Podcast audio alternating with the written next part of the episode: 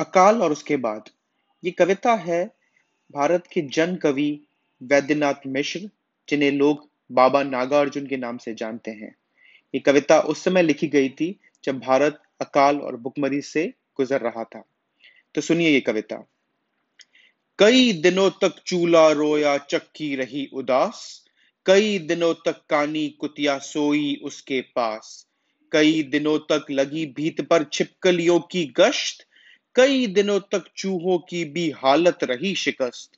दाने आए घर के अंदर बहुत दिनों के बाद। धुआँ उठा आँगन से ऊपर बहुत दिनों के बाद।